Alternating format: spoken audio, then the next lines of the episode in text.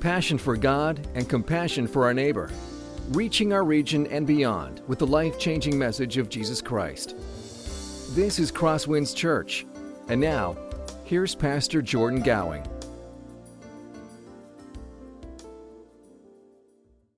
All right, uh, this morning we're going to be in the book of 1 Samuel again. We're continuing our way uh, through 1 Samuel. If you have a Bible, go ahead and open up to, to chapter 19. That's going to be our text, uh, text for this morning.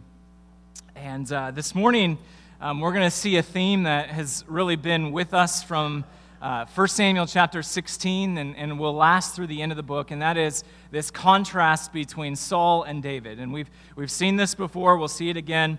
Uh, we have the ascension of David. David is the Lord's chosen king, and, and he's faithful in pretty much everything that he does. And then on the other hand, we have Saul, this king who has rejected the Lord, and in response, God rejects him as well. And that's what we're going to see throughout the rest of 1 Samuel. And it's certainly true this morning. Saul is given every chance to repent, every chance to return to the Lord, to, to cling to the Lord's anointed, to, to submit to God and his plan. And instead of all that, he instead decides to cling stubbornly to his throne. Last week, if you were with us, we saw this powerful contrast, not so much between Saul and David, but between Saul and Jonathan, Saul's son. Two different ways that are before us, two different paths before us of how we will respond to the Lord's chosen king. You see, just like Saul, Jonathan, his son, lost the kingdom, but it wasn't because of his own doing. Jonathan faithfully follows the Lord, and yet, as a part of God's plan, Jonathan is not the Lord's chosen king. Jonathan instead gives up his throne, gives up his kingdom, gives up his future for the sake of something better, for the sake of God's kingdom and a future in God's plan. And the same thing faces each and every one of us. That just like Jonathan, just like Saul, we have to respond to the Lord's chosen king. It's not David anymore. Now it is Jesus. How will we respond to Jesus, the Lord's chosen king? Will we do everything we can to remain firmly seated on the throne of our lives, refusing to listen to God or his kingdom? Or will we, like Jonathan, choose the costly way of submission to the way of Jesus. Now, this morning's passage picks up where we left off last week, and what we're going to see is, again, this contrast between David and Saul, and it shows us clearly how God is taking care of his chosen king. In spite of Saul's best efforts to kill David, God is there, God is caring for David. And that's really the, the structure of this morning's passage. Chapter 19 of 1 Samuel contains four different stories that are very different from one another, but four stories that show us how God takes care of his people, how God delivers his people specifically in the life of David. We'll go ahead and look at each one this morning. But before we do that, I just want to point out that there are a couple parts of this morning's passage that, that raise some questions, especially once we get into verses 11 through 17 and we look at Michal, the, the daughter of, of Saul. There's some, some things that she does that, that raise a lot of questions, and, and these are are, are questions worth considering? Why?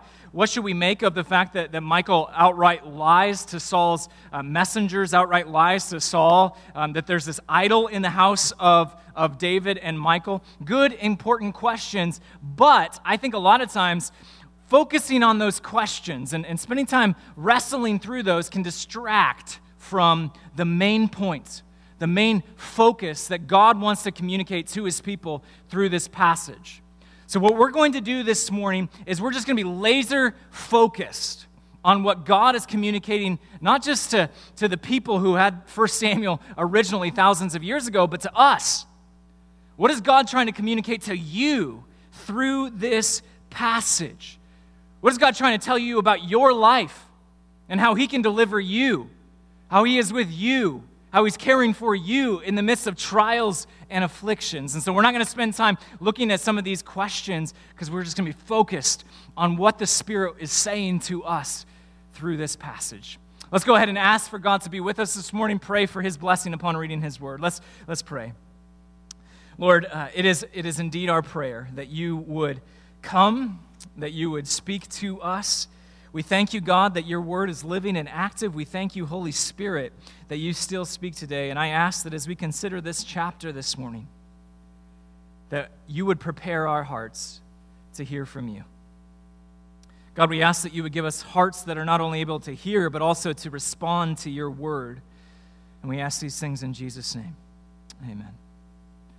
All right, so 1 Samuel chapter 18, where we left off last week, we saw that Saul was privately scheming to put David to death. He had, he had a couple different plans on how he was going to kill David. He was going to use the Philistines so that way his hands remain clean. That doesn't work out for him, and so by the time we get to chapter 19, some time has passed. We don't know how much time. But by the time chapter 19 comes to us, he's ready to take his plan public. And so he brings this plan to his counselors and to his son Jonathan, and that's what we see in the first seven verses. Let's start with verse 1. And Saul spoke to Jonathan his son and to all his servants that they should kill David. But to Jonathan, Saul's son, or, excuse me, but Jonathan, Saul's son, delighted much in David. Remember what we saw last week. Everywhere David goes, he is met with success. 1 Samuel chapter 18, even Saul has to acknowledge multiple times that, that David is this fearsome foe. He's a, he's a troubling enemy because the Lord is with him. And so Saul, in, in his messed up way of thinking, reasons that, well, if David has God on his side, I'm going to need some people on my side as well. And so he decides to run to his counselors, to his servants, and said, Hey, I need your help to go ahead and help me put David to death. And verse 1 tells us of this tension that Jonathan finds himself in. And as we read the rest of these verses here in verses uh, 1 through 7, notice how many times the text refers to Jonathan as Saul's son. Notice how many times the text and Jonathan, in his own words, refers to Saul as his father. And I think that that's intentional because the, the narrator is communicating something to us, reminding us of this tension that Jonathan finds himself in. We're brought into the very heart of Jonathan. It's a heart that is in conflict. On the one hand, he is submitted to David. He loves David. He knows that David is the chosen king. At the beginning of chapter 18, he actually abdicates the throne by taking off his royal robe and giving it to David. And yet at the same time, Jonathan still loves his dad, still wants to, to care for his dad. He has aligned his life with the Lord, and yet he knows that his dad hasn't, and he wants, he longs for his dad to join him in following the Lord and following the Lord's plan. And maybe you find yourself in a similar situation where you're in this tension between choosing between your allegiance to Jesus and, and between allegiance to your family. And, and maybe Jonathan's tension is something that you can resonate deeply with. This love for Jesus, a love for family, sometimes can be in conflict. How does Jonathan respond? Well, that's what we see in verse 2. And Jonathan told David, Saul, my father, seeks to kill you. Therefore, be on your guard in the morning. Stay in a secret place and hide yourself. And I will go out and stand beside my father in the field where you are. And I will speak to my father about you. And if I learn anything, I will tell you. So here we see that Jonathan, in spite of his love for his father, he's thrown his lot in with David, with the Lord's anointed. He becomes aware of this plot from his father to kill David, and so he informs David immediately. He says, David, go and hide, and the moment I have some more information, I'll come and I will tell you what I can find out. Verse 4. And Jonathan spoke well of David to Saul his father and said to him, Let not the king sin against his servant David, because he has not sinned against you, and because his deeds have brought good to you. For he took his life in his hand, and he struck down the Philistine, and the Lord worked a great salvation for all Israel. You saw it and rejoiced. Why then will you sin against innocent blood by killing David without cause? Jonathan's words here are very powerful, and it's not just because they're uh, a winsome, persuasive argument that, that it actually results in a response from, from Saul. Jonathan, as we've seen time and time and time again in the book of 1 Samuel, he's someone who injects the, the perspective of God into a situation. He doesn't just remind Saul of all of the good that David has done for God's people. He doesn't just remind Saul of, of all the good that David's done for Saul. He doesn't even remind Saul only of the fact that Saul liked David at one point. Beyond all that, he, he injects the right perspective, God's perspective, into this conversation by saying, because of David, God has worked this incredible salvation for his people. Why on earth would you consider killing him when God clearly has been using him? What's more than that, Jonathan also is willing to tell his dad about the danger that is facing him. He's willing to tell Saul that his actions towards David are, are plain and sinful. They're, they're just sinful. That you're going down a path, Dad, and you need to turn back before it is too late. This reference here to innocent blood that he, he mentions here, it's an important one because Jonathan knows his Bible and he's referencing a different part of the Bible. He knows the commands of God in his law about what someone what must happen to someone who spills innocent blood. Go back to Deuteronomy chapter 19. It says this, if anyone hates his neighbor and lies in wait for him and attacks him and strikes him fatally so that he dies, you shall put him to death. Your eye shall not pity him, but you shall purge the guilt of innocent blood from Israel so that it may be well with you. You see what Jonathan's doing? He's, he's willing to look at things from God's perspective, and he's telling his dad that God's law would require Saul himself to be put to death if he murders David. And so he says, Dad, I, I, I plead with you, turn around now before it is too late. Verse 6. And Saul listened to the voice of Jonathan. Saul swore, As the Lord lives, he shall not be put to death. And Jonathan called David, and Jonathan reported to him all these things. And Jonathan brought David to Saul, and he was in his presence as before. I don't know about you, but I'm a little surprised by Saul's response here. It's not just that he, he begrudgingly relents here, he, he actually appears, Dave, Jonathan actually appears to reach Saul's heart because he takes this oath and says, you know what, as long as God lives, David will live. In other words, he's saying, I will never put him to death. And it seems like we at last have reconciliation, that Jonathan has won this reconciliation between his dad and between David, and David's welcome back into the family of Saul. Do you see how God is at work in this moment? That he's, he's using Jonathan to deliver David from the hands of Saul. It's, it's not necessarily a miracle, it's through the, the faithful intervention of his friend Jonathan. And over the course of this chapter, we will see different ways that God rescues David from the schemes of Saul. And each of these is different. Each of them builds on one another, and we're give this, given this undeniable truth that God may use different means to deliver David, but make no mistake, God is the one who is delivering his future king. And again, make no mistake, God uses different ways to care for you, care for his people. But God's care for you, his people, is unwavering. Let's look at the second episode. The first episode, God delivers David through the faithfulness of Jonathan. Second episode, he delivers David through the flight of David. Verse 8. And there was war again, and David went out and fought with the Philistines and struck them with a great blow, so that they fled before him. There was a, then a harmful spirit from the Lord came upon Saul as he sat in his house with his spear in his hand, and David was playing the lyre.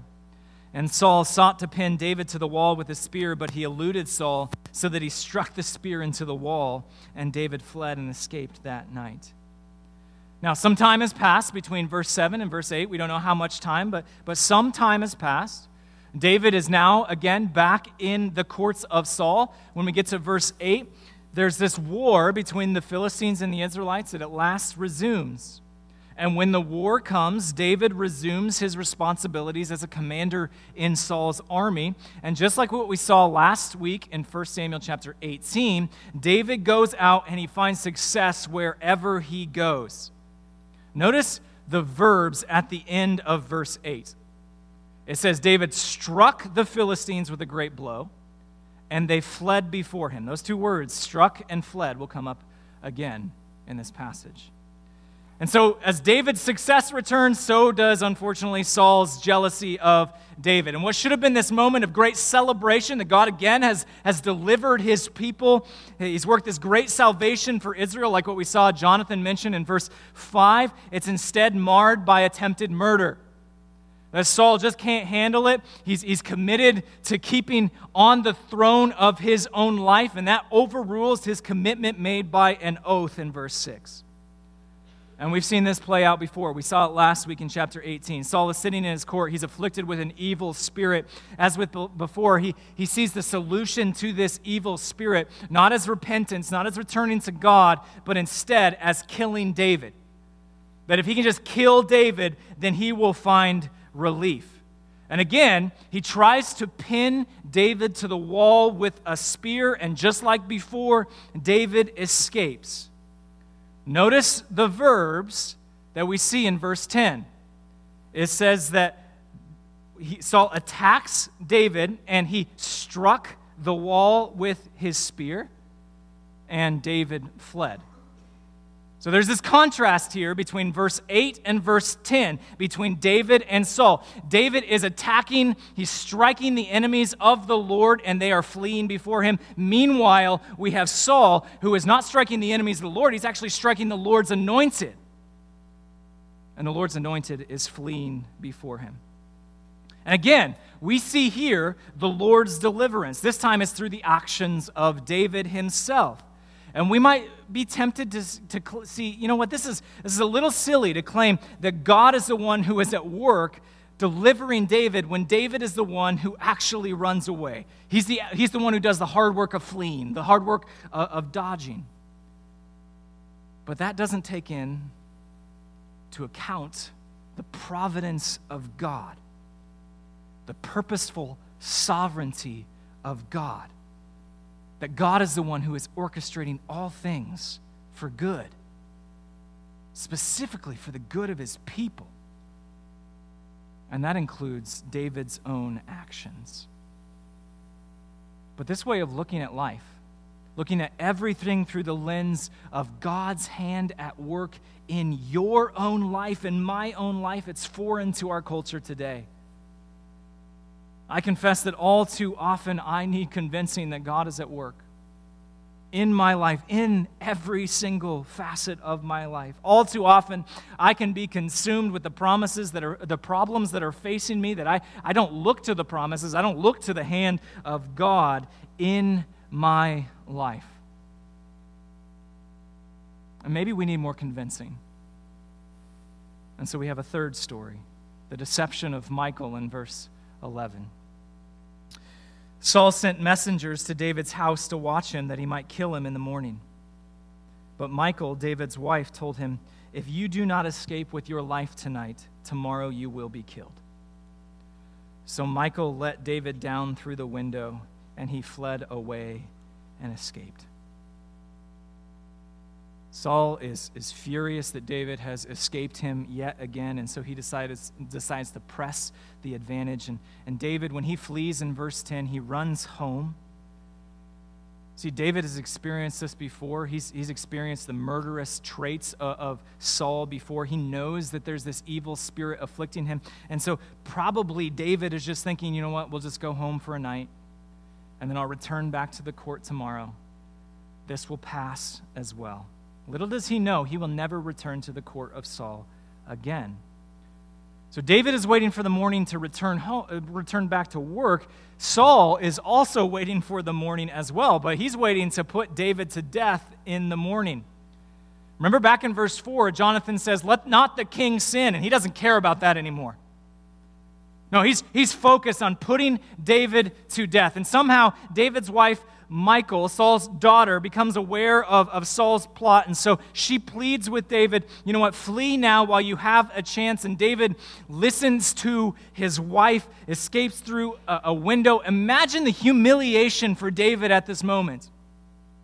imagine the disconnect that, that David is feeling here that he is the Lord's chosen king, that God has anointed him as the king. And now he is being smuggled out of a window of his house in the middle of the night by his wife so that he can hold on to his life. And we would be remiss if we did not commend Michal as we did Jonathan earlier. Here's a woman, just like her brother Jonathan, faced with the decision do I, do I choose my, my father Saul or do I choose David? And, and the rest of the time that we see, she, she chooses David. And, and she, she throws her lot in with David and she buys him time to escape. Verse 13.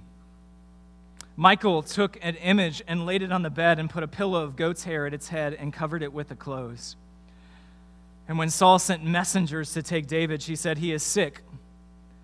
Then Saul sent the messengers to see David, saying, Bring him up to me in bed that I may kill him. And when the messengers came in, behold, the image was in bed and with a pillow of goat's hair at its head. Saul said to Michal, Why have you deceived me thus and let my enemy go so that he has escaped? And Michal answered Saul, he said to me, Let me go. Why should I kill you? I mentioned earlier that Michal's actions here raise some questions. The word image in verse 13 is a, a word, teraphim, that refers to, to household idols. What on earth are idols doing in the house of David, the Lord's chosen king? We're not told why. We can safely surmise the answer isn't because David is an idolater the rest of the book of, of 1 Samuel, 2 Samuel, is, is not afraid of showing us David's faults. It would clearly show us something here. Michal here lies both to Saul's messengers and to Saul himself. Is this passage advocating some sort of ends justify the means approach to lying? And I would point out that this passage is not necessarily prescriptive, telling us how we should act. Rather, it's just descriptive, saying this is what happened. In any case, don't let those questions detract from the main point of the story. Just like Jonathan, Michal has thrown her lot in with David, with the Lord's king, with the Lord himself, not with her father's failed kingdom. And God uses Michal and her actions to deliver David yet again. God continues to be at work behind the scenes, delivering his chosen king. There's one final story in this chapter.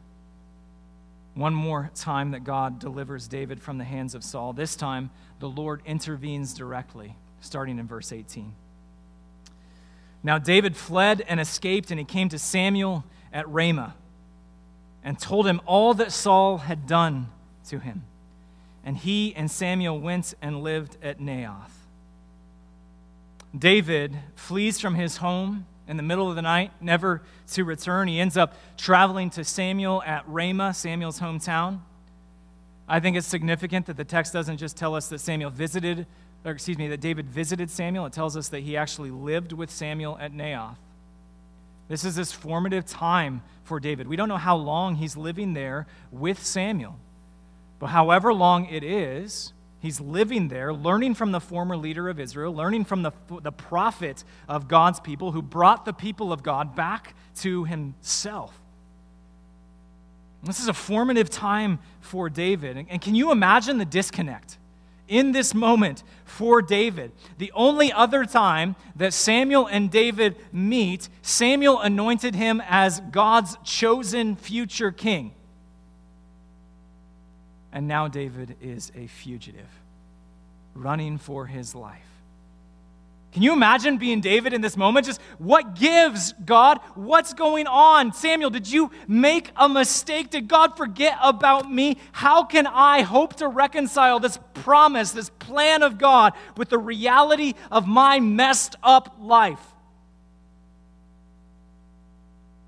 And in this moment, he pours out his concerns and God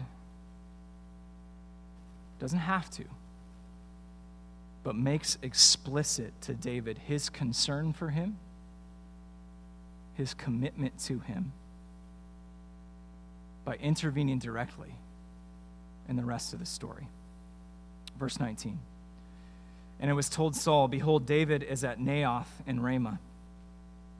Then Saul sent messengers to take David, and when they saw the company of the prophets prophesying, and Samuel standing as head over them, the Spirit of God came upon the messengers of Saul, and they also prophesied.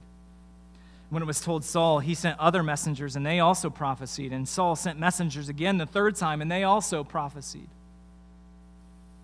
At some point, Saul finds out where David is hiding. He's living with Samuel and Naioth Ramah here. And no matter how much time has passed, Samuel, or excuse me, Saul's anger has not subsided. And so he sends men out to take David by force to bring him back to Gibeah. Saul will kill him himself. But then the most astounding thing happens. They come near to Naioth to, to seize David. And, and then, as they draw near to Samuel and these other prophets, the Spirit of God comes upon them and, and takes over, and they begin to prophesy. And, and, and we might not not know exactly what this means, but what's clear is these messengers, they were sent to collect David. They were sent to grab David, bring him back to Saul to put him to death, and they are stopped by the intervention of God. That God just overcomes their faculties, their ability to operate. And this happens three times. Messengers are sent, God intervenes. More messengers are sent, God intervenes. More messengers are sent, God intervenes. After the third time, Saul resolves to go to Ramah himself. He'll kill David himself. Apparently, Saul doesn't get the message. Verse 22. Then he himself went to Ramah and came to the great well that is at Secu. And he asked, Where are Samuel and David? And one said, Behold, they are at Naioth in Ramah. And he went there to Naioth and Ramah, and the Spirit of God came upon him also. And as he went, he prophesied until he came to Naioth and Ramah. And he too stripped off his clothes, and he too prophesied before Samuel and lay naked all the day and all that night. Thus it is said, is Saul also among the prophets? There are a number of parallels here between this account, these few verses, and what we saw back in chapter 9 and chapter 10 when Saul is anointed the king of Israel. In both passages, we see that Saul arrives in Ramah and he's not sure where Samuel is. In both passages, we see that he stops and asks for directions to find Samuel by, while standing by a well. And in both passages, Saul is overcome by the Holy Spirit and begins to prophesy, which leads to this response from the crowds, where the crowds say, Is Saul also among the prophets? But there is a significant difference between the two. In, in, chapter 9 and chapter 10, when he becomes the king, Saul's prophesying is, is a sign of his anointing as the king of Israel. Here, however, the result is different. He is left lying before Samuel naked, probably not completely naked, but he has removed his robe and he's lying before Samuel all day and all night. So, chapter 19 ends the exact same way that chapter 18 began. Chapter 18, we remember, began with Jonathan willingly taking off his royal robe, giving it to David as a sign of abdication of the throne. Now, chapter 19, his father is forced to take off his robe as a sign that the kingdom is no longer his, but it is David. I hope you can see what this text is doing.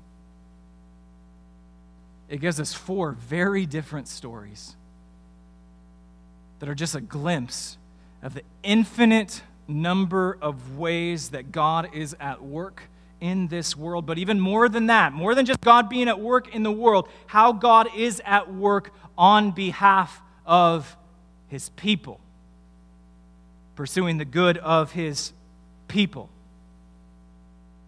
God is not distant. God is not uninvolved in the world. He didn't just set his creation up in a certain way and, and let it run its inevitable course. He's doing a million things in every single moment. He's doing them all with a purpose. He's doing them for good. Not just in David's life, but in your life too.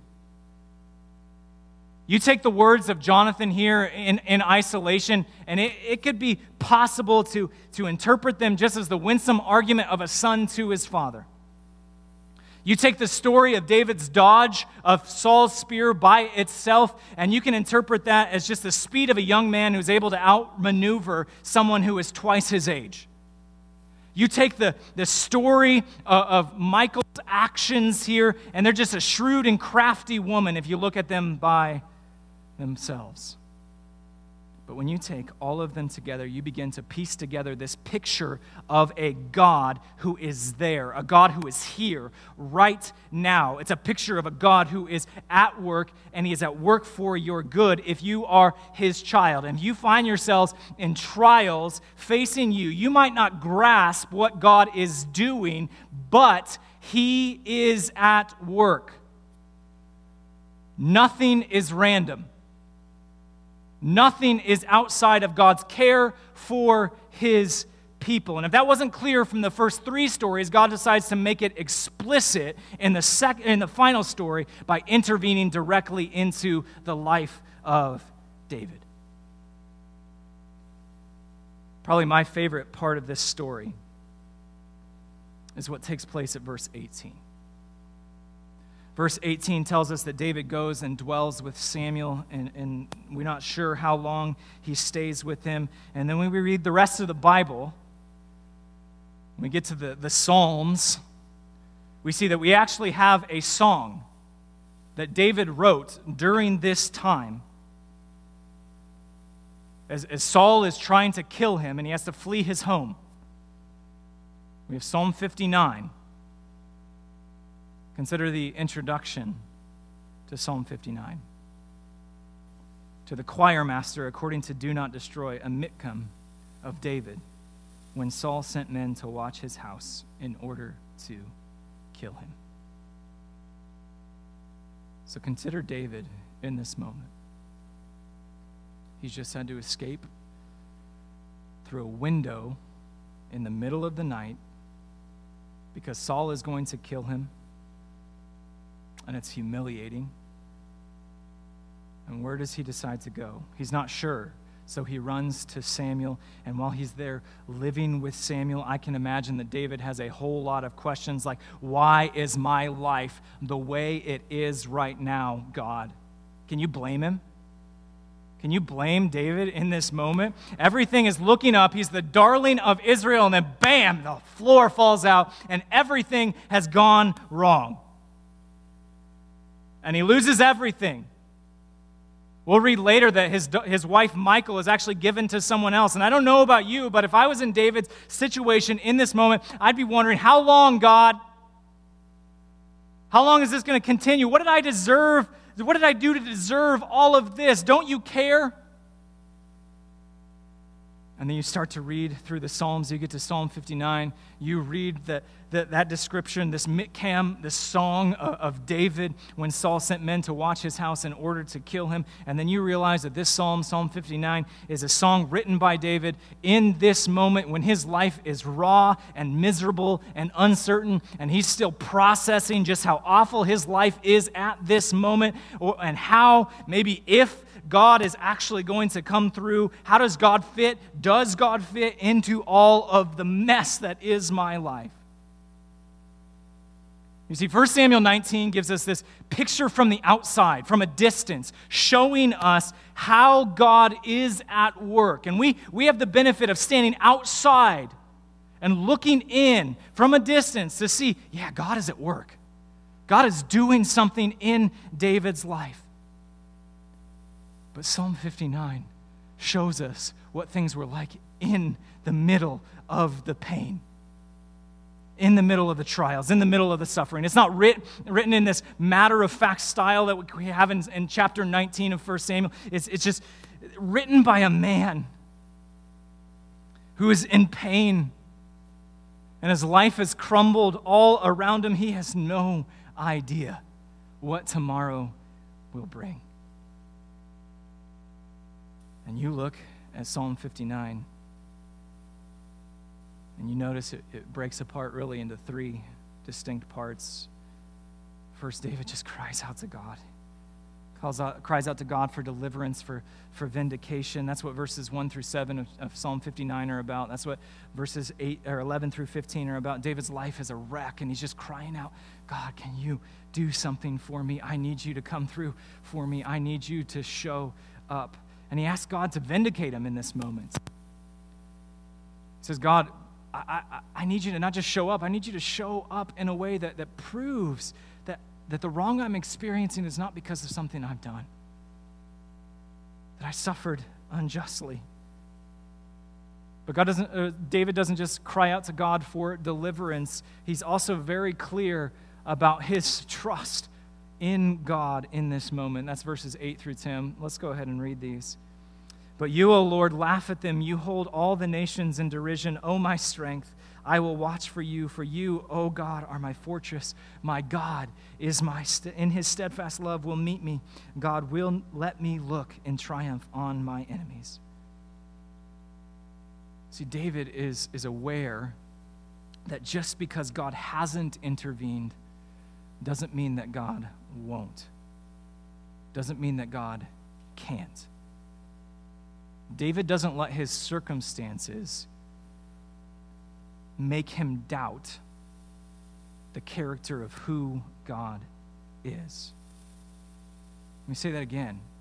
David finds himself in this moment, and yet, as he's crying out for God's deliverance, he never allows him his circumstances to, to make him doubt the character of God in fact, as he's crying out, that's the basis for his cry for deliverance. It's, it's who God is. He can ask God to deliver him because that's the type of God that he is. And though his life doesn't line up with what he expected it to be, with what God has promised to him, he still expresses this confidence in God that God will end his affliction. And then we turn to the end of Psalm 59, and I love how powerful the ending of Psalm 59 is. This trial isn't over for David. We're not to the end of, of chapter 19 yet. We're a, we're a long way from 2 Samuel chapter 2 when David finally becomes the king over Judah. And so he's in the middle of suffering. He doesn't know what tomorrow is going to bring, and yet he still says this at the end of Psalm 59 But I will sing of your strength. I will sing aloud of your steadfast love in the morning, for you have been to me a fortress and a refuge in the day of my distress. O my strength, I will sing praises to you, for you, O God, are my fortress, the God who shows me steadfast love. David ends this psalm by rejoicing in the Lord's past deliverance while trusting God for future ultimate deliverance. I think this psalm is instructive for us because when we consider it in conjunction with the events of 1 Samuel chapter 19, we're given a glimpse of how we might also respond when we're faced with life's afflictions and life's trials and hardships. Your circumstances are undoubtedly different than those of David. But you know what's not different? It's the God who delivers. The same God of 1 Samuel 19 is your God today. Your trials may come for standing for righteousness or the sake of the gospel. The New Testament makes it very clear that sometimes suffering is a part and parcel of the Christian life because of the Christian life. And in those times, Psalm 59, 1 Samuel 19 are, are crucial for us to grasp. Sometimes trials and hardship come not because necessarily of the good that we are doing, but just because of the sinfulness of other people. That's the issue for David here, isn't it? David is not primarily suffering because he's doing good, even though he does good. It's just because of the sinfulness of Saul. And, and if you find yourself in that type of situation that through no fault of your own, you're facing hardship and pain and this heart wrenching circumstance, and it's because of the, the wickedness of other people, in those times cling to the message of 1 Samuel 19 and Psalm 59. And sometimes our hardships, our trials, they're not caused by the sin of other people. They're not caused because of a commitment to the gospel. They're just a part of living in a broken world. That's what Paul actually has in mind in Romans chapter 8 when he talks about the creation groaning. We live in this broken world, and that means that you are going to face pain. You are going to face failure. You're going to face impossible circumstances. Sometimes you may even face death itself. And in those times, we must cling to the message of Psalm 59 and 1 Samuel chapter 19. Your trials will be different, but the God who is with you is not. This text is reminding us in story after story after story after story that you can be sure of this that the God who preserved David will preserve you through life's trials. The God who preserved David will preserve you in the trials of your life. There's a promise here in this chapter that you can stake your life on. This God who preserved David, this God who delivers, He's with you too. When we find ourselves in, in the midst of trials, it can be hard. It can, it can seem impossible to lift our eyes from the affliction, from the pain, the suffering, the trials before us, and look to the God who delivers. Our circumstances may seem overwhelming, they may seem insurmountable. In those moments, let David be your guide. David, who looks to the Lord, who trusts in the Lord. The God who preserved David will preserve you through all the trials you face. Let's pray.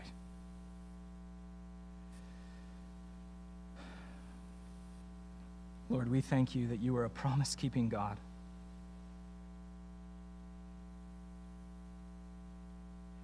And we confess that many times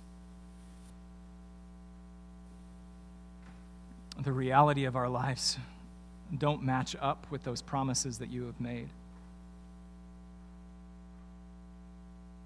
God, I pray that in that disconnect, it would not be something that causes us to, to lose hope,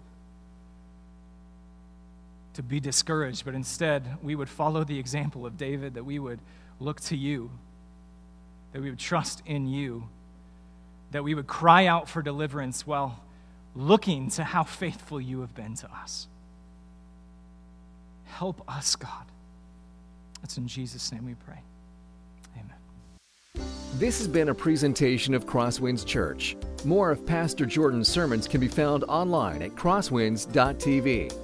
Thanks for being with us, and may God continue to enrich your life.